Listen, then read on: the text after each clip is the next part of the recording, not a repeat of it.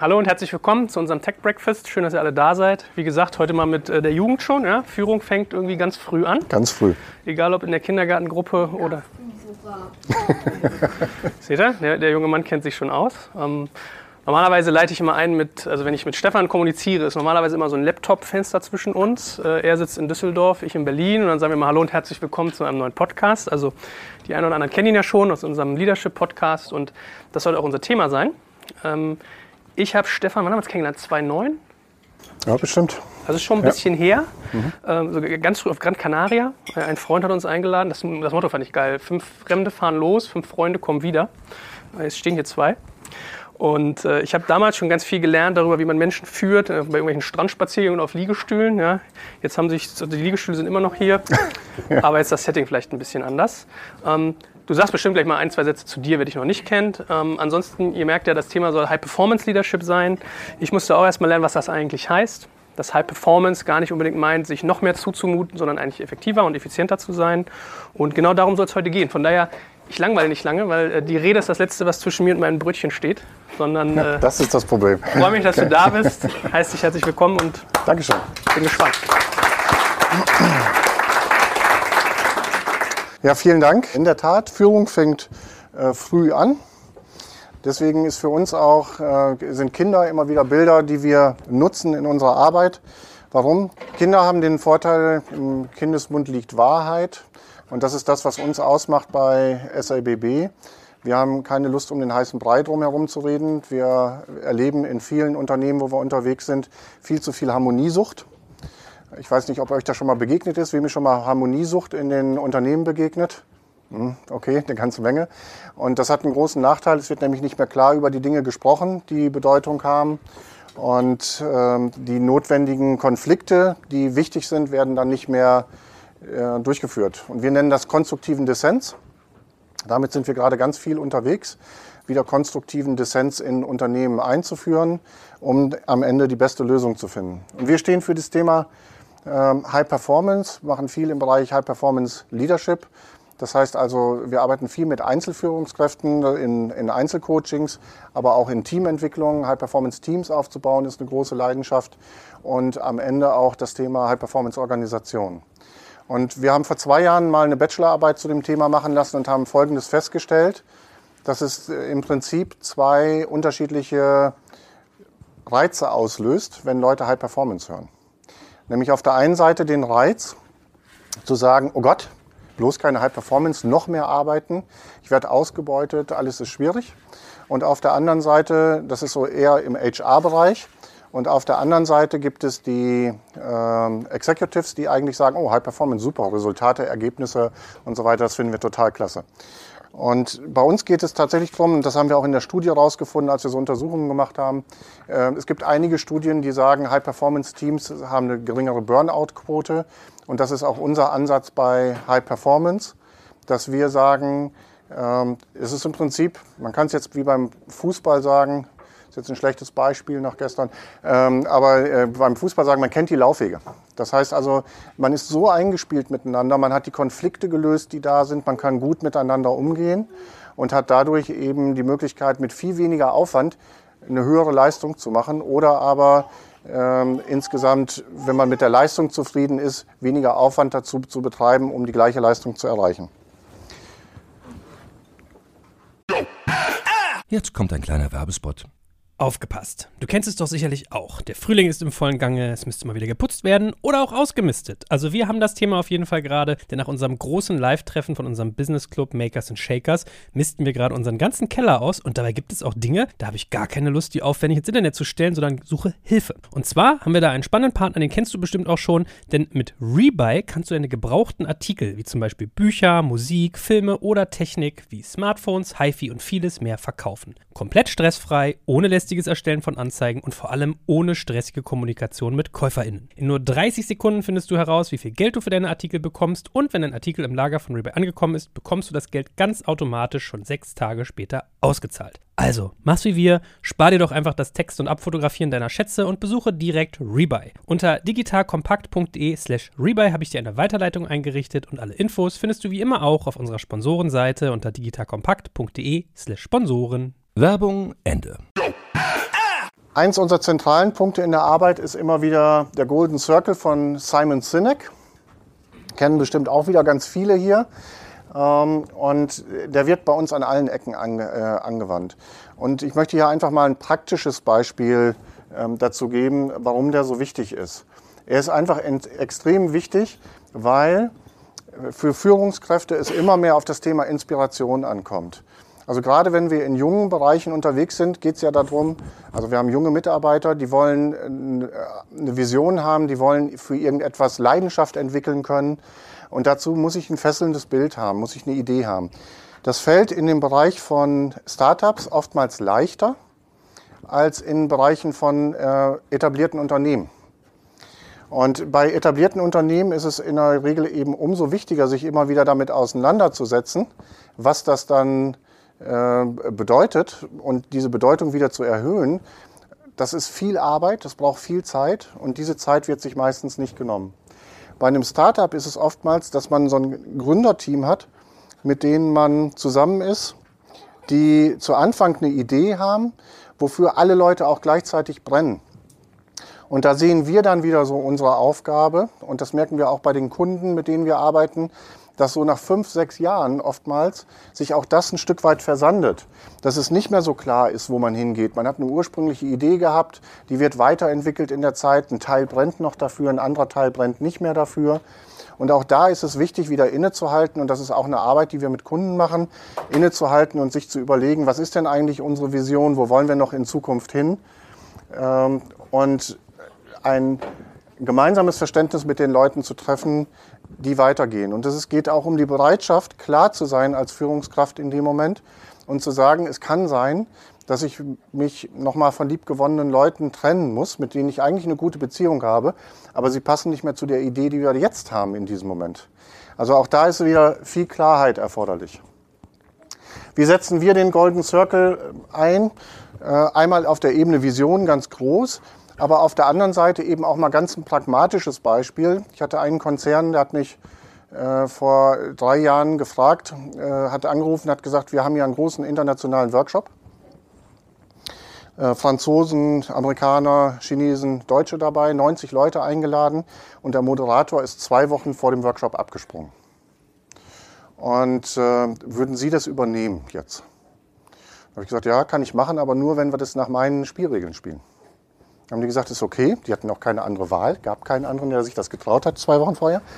Und dann habe ich mich mit der Vorbereitungstruppe zusammengesetzt, Deutsche und Franzosen, und habe gesagt, was ist eigentlich das, was ihr erreichen wollt mit diesem Workshop? Was ist anders am Ende, wenn, ihr, wenn die Leute rauskommen? Und dann haben die gesagt, naja, eigentlich ist unser Kernthema, dass wir besser zusammenarbeiten müssen. Wir arbeiten immer noch gegeneinander, wir arbeiten nicht miteinander. Ich, ich verkürze das jetzt alles ein bisschen. Dann haben wir, habe ich gefragt, okay, wenn das so ist, was müssen wir denn eigentlich tun, um das hinzukriegen, dass die Leute so rausgehen? Dann haben die gesagt, naja, wir müssten eigentlich unsere Rollen klar haben, wir müssten unsere Streitigkeiten beenden, wir müssten mal mit dem ganzen Alten abschließen und so weiter.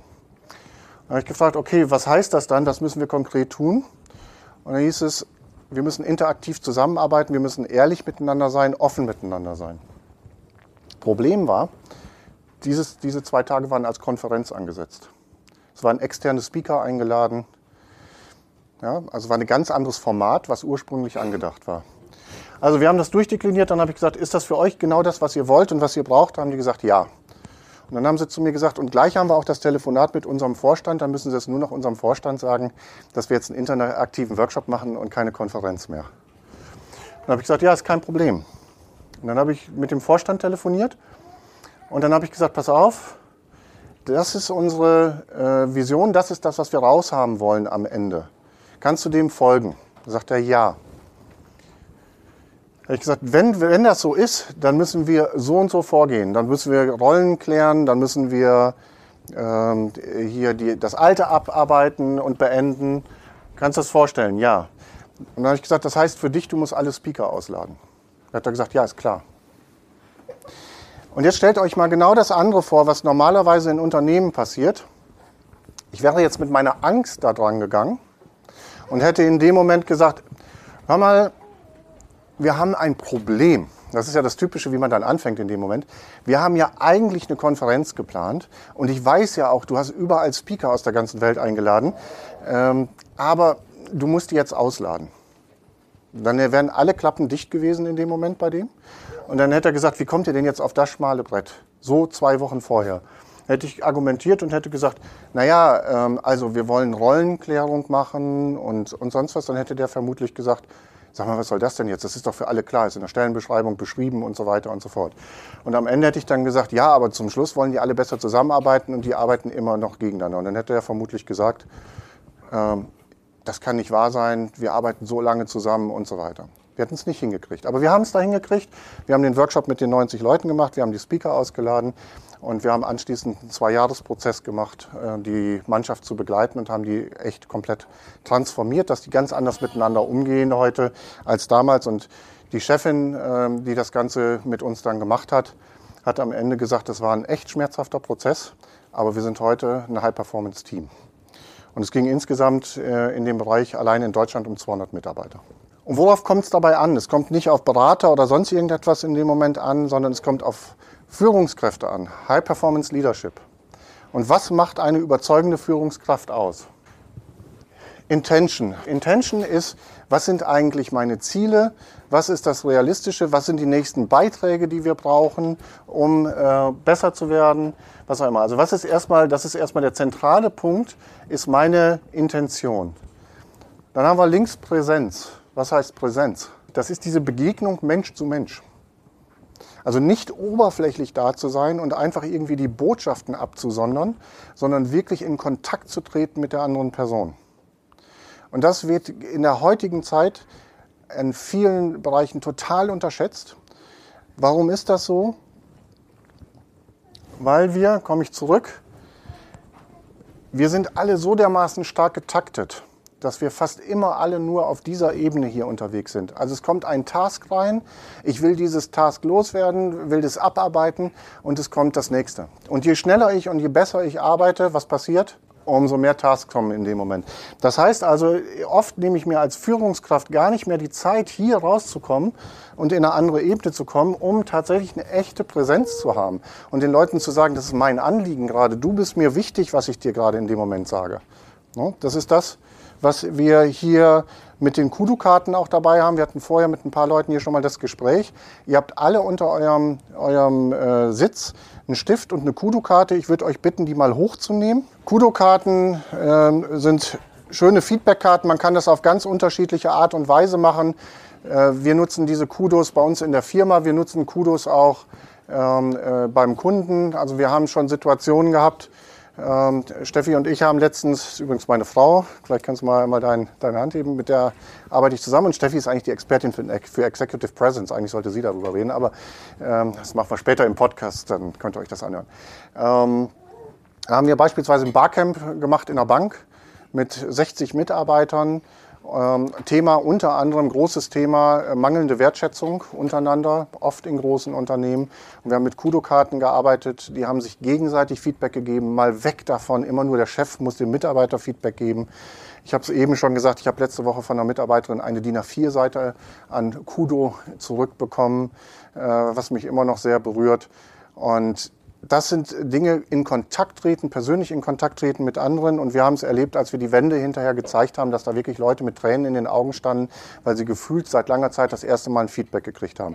Und meine Frage an euch, wer hat, was haben wir heute, Donnerstag, wer hat diese Woche schon ein direktes, persönliches, echtes Feedback an Mitarbeiter oder Kollegen gegeben?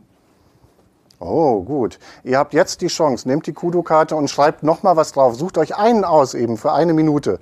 Einen, dem ihr ein Feedback geben wollt und schreibt dem eine Kudo-Karte und bringt ihm die aus dieser Veranstaltung mit. Jetzt. Jeder findet jemanden. Der dritte Punkt für das Thema dieser Führungspräsenz ist das Thema der Kommunikation. Und ihr kennt das vermutlich alle mit Du-Botschaften, Ich-Botschaften. Da geht es darum, auf welche Art und Weise kommuniziere ich. Was ganz wichtig ist, sind zwei Dinge aus meiner Sicht. Das eine ist, dass ich mit Ich-Botschaften arbeite und nicht mit Du-Botschaften. Was ich immer wieder feststelle, ist, dass wir einfach viel zu viel unterwegs sind als Führungskräfte und sind sozusagen mit einer Du-Botschaft kommt immer der Zeigefinger nach oben. Das kann man sich so vor, vor Augen halten und man kommt immer in eine Oberlehrerposition. Und damit sorge ich auf der anderen Seite dafür, dass die Kommunikationsräume zugehen und der andere nicht mehr empfänglich dafür ist, was ich ihm in diesem Moment sage. Wenn ich mit einer Ich-Botschaft reinkomme und erzähle, was bei mir gerade vor sich geht, und das gehört eben auch zu gutem Feedback in diesem Moment, das beginne ich immer mit einer Ich-Botschaft. Ne? Was nehme ich wahr? Was bewirkt das in mir? Und was wünsche ich mir von dir anders? Das ist gutes Feedback in diesem Moment zu geben. Und das ist wichtig, sich damit auseinanderzusetzen und ein ganz zentraler Punkt für Kommunikation. Warum ist das so? Weil ich mir einfach sage, Kommunikation ist so ein Faktor, da muss ich überhaupt keinen zusätzlichen Aufwand betreiben, sondern wenn ich einfach die, den gleichen Aufwand betreibe, aber ich kann besser kommunizieren, anders kommunizieren, kann ich viel, viel mehr erreichen, ohne dass ich einen zusätzlichen Aufwand und Zeitaufwand dafür betreiben muss. Und insofern eine echte Chance für Verbesserung. Der unwichtige Part hier unten links, Wissen. Das verändert sich natürlich nach der Größe auch der Führungsspanne, das verändert sich auch nach der Größe der Hierarchie. Äh, Im Prinzip, wenn ich Führungskraft nachher bin von großen Führungsspannen, kriegt Wissen eigentlich eine immer geringere Bedeutung. Das wird letztendlich viel mehr von meinen Mitarbeitern in diesem Moment gehalten. In kleineren Firmen, gerade in, bei Gründungen oder aber auch in spezialisierten Bereichen, bedeutet Wissen natürlich auch eine ganz wichtige Ressource. Aber sie ist als Führungskraft eben nur ein Teil von ganz vielen Teilen und Anteilen, die für High Performance Leadership wichtig sind.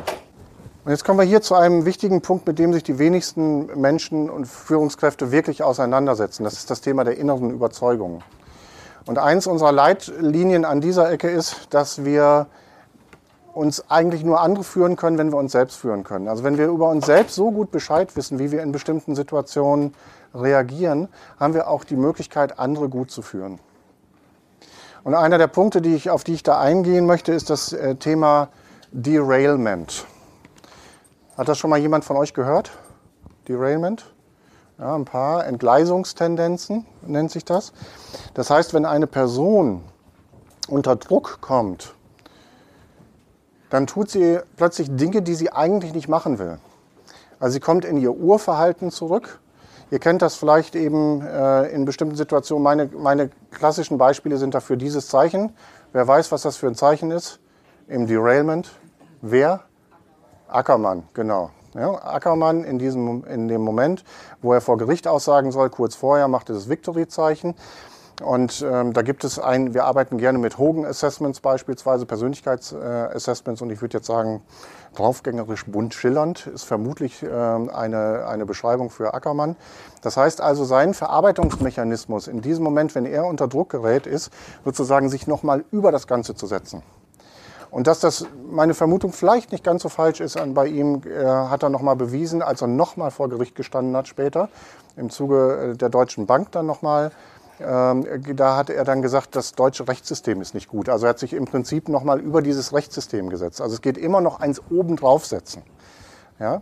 Und das ist halt etwas, genauso wie ich das jetzt gerade gemacht habe, ist es bei allen bekannt, passiert das in Unternehmen an ganz vielen Stellen und passiert es auch Führungskräfte. Die machen an einer Stelle irgendetwas falsch. Und das klebt ihnen wie Pech an den Schuhen das ganze Leben. Und ich erlebe das oft, wenn es so Besetzungskonferenzen gibt in Unternehmen. Wer ist ein High Potential? Wer kommt weiter? Dann ist da einer, der ist echt super. Und dann reden da alle drüber und sagen, alle, der ist total super. Und ganz zum Schluss, bevor die dem sagen, der wird jetzt befördert, kommt irgendeiner aus der Ecke und sagt dann, aber da war doch mal diese eine Situation. Und dann in dem Moment stoppen alle anderen und sagen, ach ja, stimmt. Und das ist möglicherweise ein Showstopper für jemanden, dass er nicht weiterkommt. Und deswegen ist es so wichtig, über sich selbst Bescheid zu wissen, wie reagiere ich in bestimmten Situationen, wie gehe ich damit um.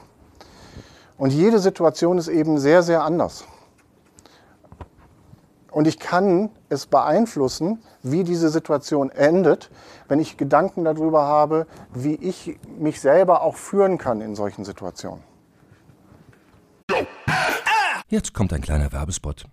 Aufgepasst! Wenn man so darüber nachdenkt, hängt die Leistung eines Unternehmens oft von der Qualität der sogenannten Digital Experience ab, die man Kundinnen und Mitarbeitenden bietet. Wenn deine Apps, Websites oder andere Benutzererfahrungen zu verwirrend sind, werden deine Kundinnen nicht lange bleiben und wahrscheinlich nichts von dir oder sogar von deinen Mitbewerbern kaufen. Und genauso ist das auch bei deinen Mitarbeitenden. Wenn sie zu frustriert oder überfordert von der Software sind, die sie nutzen sollen, leidet die Produktivität natürlich stark darunter. Und unser Partner Pendo ändert das. Mit Pendo bekommst du die All-in-One-Plattform für die Digital Experience Experience, damit du deine NutzerInnen besser verstehen kannst und erkennst, wo es Schwierigkeiten gibt. Pendo kombiniert nämlich Produktanalysen, In-App-Anleitungen, Benutzerfeedback und Session Replays, damit du die Softwareerlebnisse für alle KundInnen und Mitarbeitenden verbessern kannst. Über 10.000 Unternehmen nutzen Pendo jeden Tag, darunter einige der innovativsten Organisationen der Welt. Und wenn du also auch Pendo nutzen willst, schau doch einfach mal unter digitalkompakt.de slash Pendo, schreibt sich P-E-N-D-O, vorbei.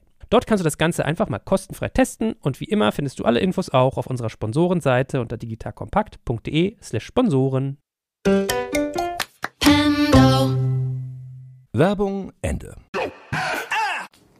Das ist für mich ein Beispiel, was mir an dieser Stelle extrem hilft und was ich in letzter Zeit auch, auch ganz viel genutzt habe, gerade auch wenn es kritisch gewesen ist, für meine Steuerung, aber auch für die Steuerung von anderen ist das äh, buddhistische Prinzip der Leerheit. Das buddhistische Prinzip der Leerheit sagt, einer Sache selbst wohnt nicht inne, ob es gut oder schlecht ist.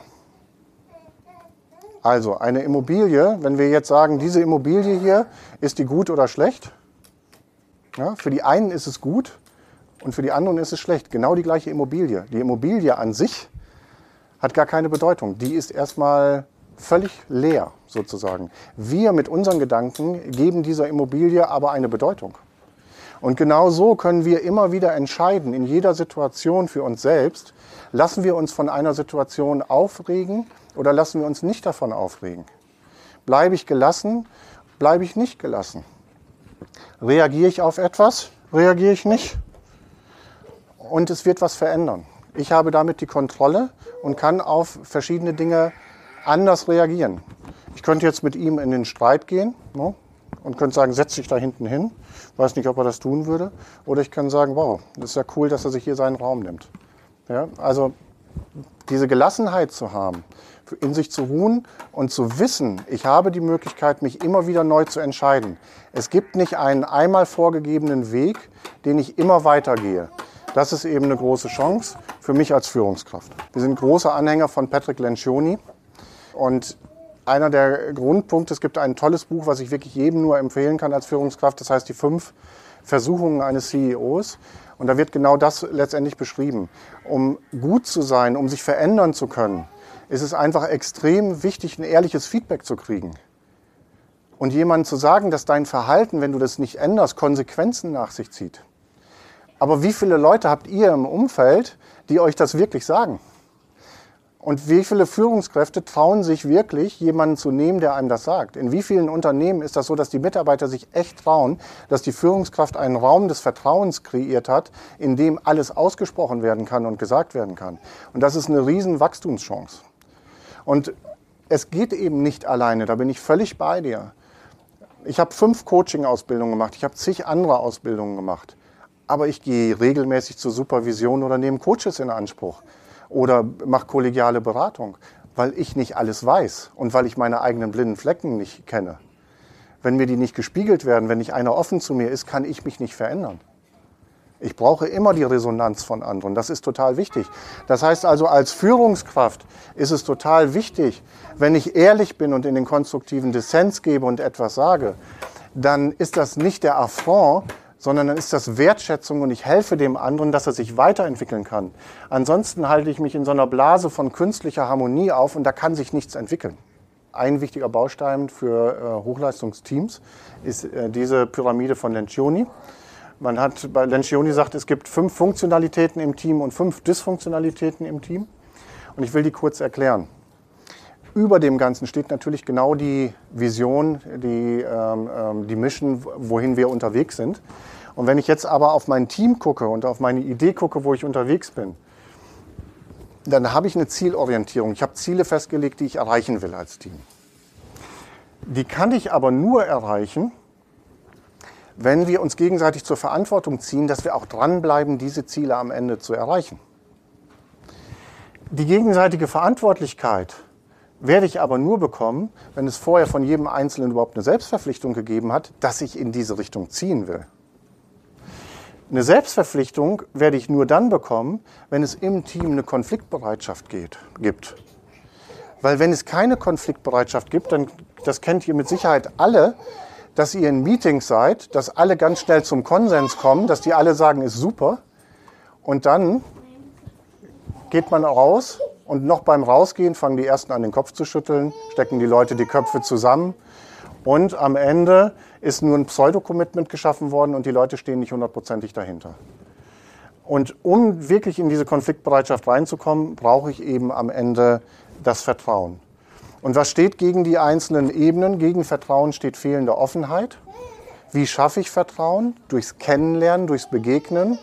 Wir hatten das eben beim Frühstückstisch, dieses Thema, dass ich eben die Bereitschaft habe, mich zu öffnen, jemanden kennenzulernen an der Stelle, dass ich ähm, auch hingehe zu schauen, wenn Leute konfliktär gegeneinander stehen, was mögen die eigentlich aneinander oder was lehnen die aneinander ab, wo können die aber auch voneinander profitieren. Bei der Konfliktbereitschaft haben wir eben schon mal drüber gesprochen, ist als Gegenpart die künstliche Harmonie. Dass wir uns dann nicht selbst verpflichten, wenn wir nicht in den, äh, in den äh, echten Konflikt gegangen sind und die Sachen ausgetragen haben, dann entstehen Zweideutigkeiten. Wenn ich mich nicht selbst verpflichte, entstehen niedrige Standards. Und wenn ich mich nicht gegenseitig zur Verantwortlichkeit ziehe, dann dominiert in den Teams und in den Unternehmen äh, Status und Ego.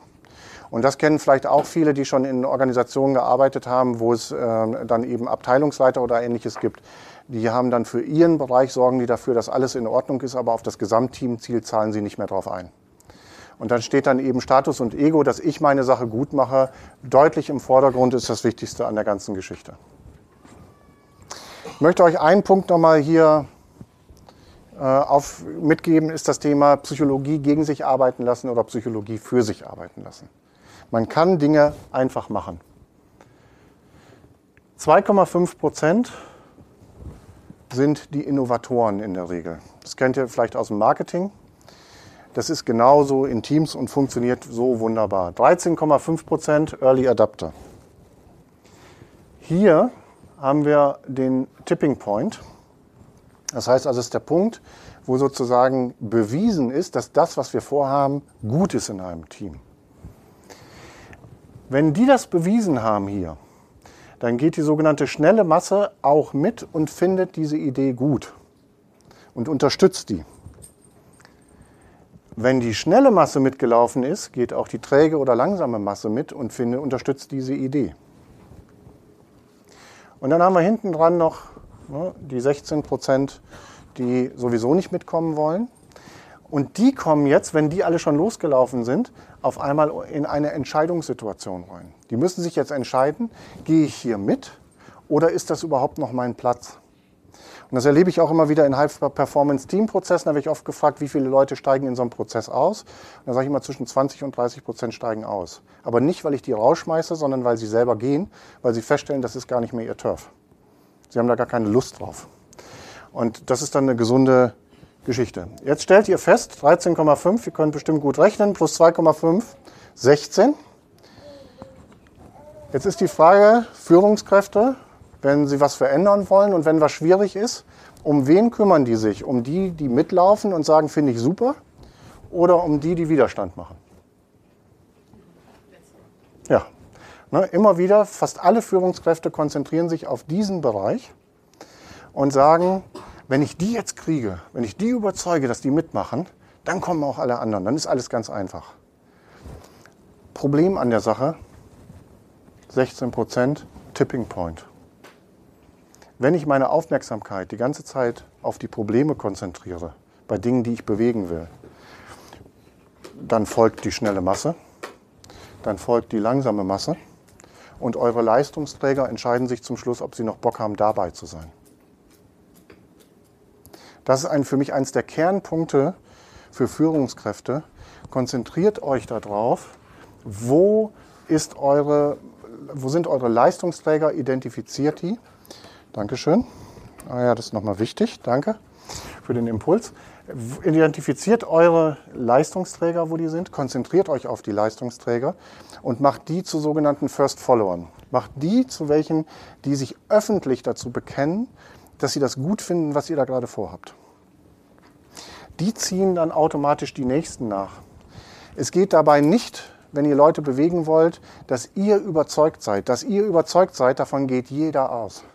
Wenn ihr andere Leute überzeugen wollt, dann müsst ihr andere überzeugen von der Idee. Und die müssen aufstehen und müssen sagen, das ist gut. Und dann folgt auch die Masse. Und das ist Psychologie für sich arbeiten lassen. Also worum geht es beim Leadership? Auf der einen Seite an seine Idee glauben und die glaubhaft auch nach außen immer wieder zu vertreten und zu zeigen, worum es eigentlich geht.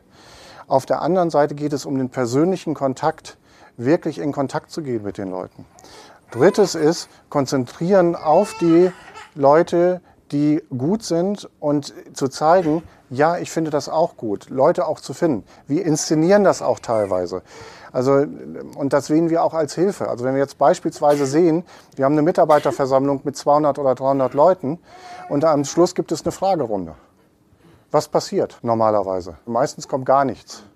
Meistens kommt gar nichts, weil die Führungskraft erstmal schon mal eine geschlossene Frage stellt, weil sie ne, Kommunikation nicht drauf hat und sagt, äh, gibt es noch Fragen? Kein Mensch sagt irgendetwas. Ja, Frage, äh, Fragen immer an dieser Stelle offen. Und am besten zwei oder drei Leute platziert, die die ersten ein, zwei, drei Fragen stellen. Und das ist keine Manipulation in dem Moment, sondern das ist ein Eisbrecher und eine Hilfe für die anderen Leute, dass sie auch den Mut haben, die wirklich wichtigen Fragen zu stellen.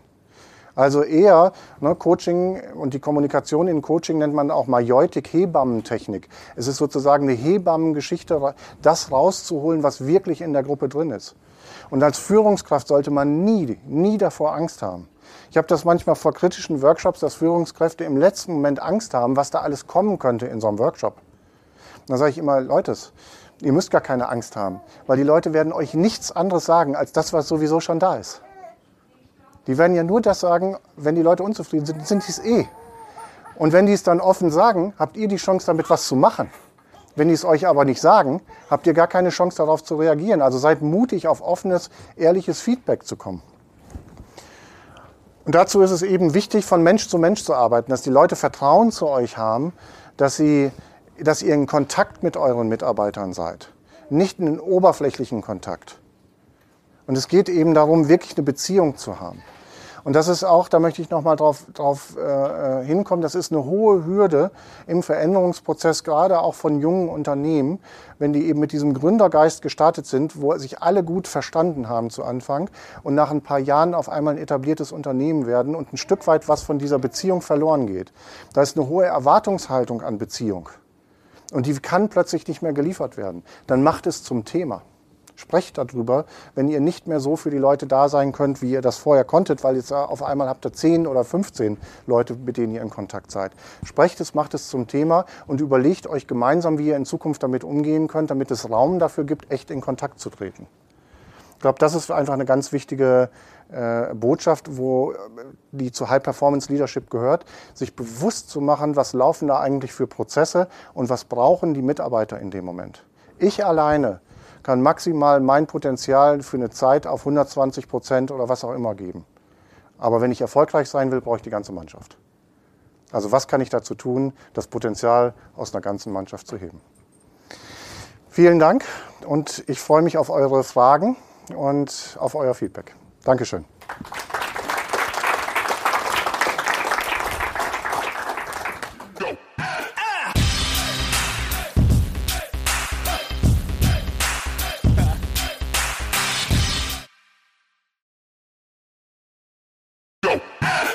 Jetzt kommt ein kleiner Werbespot.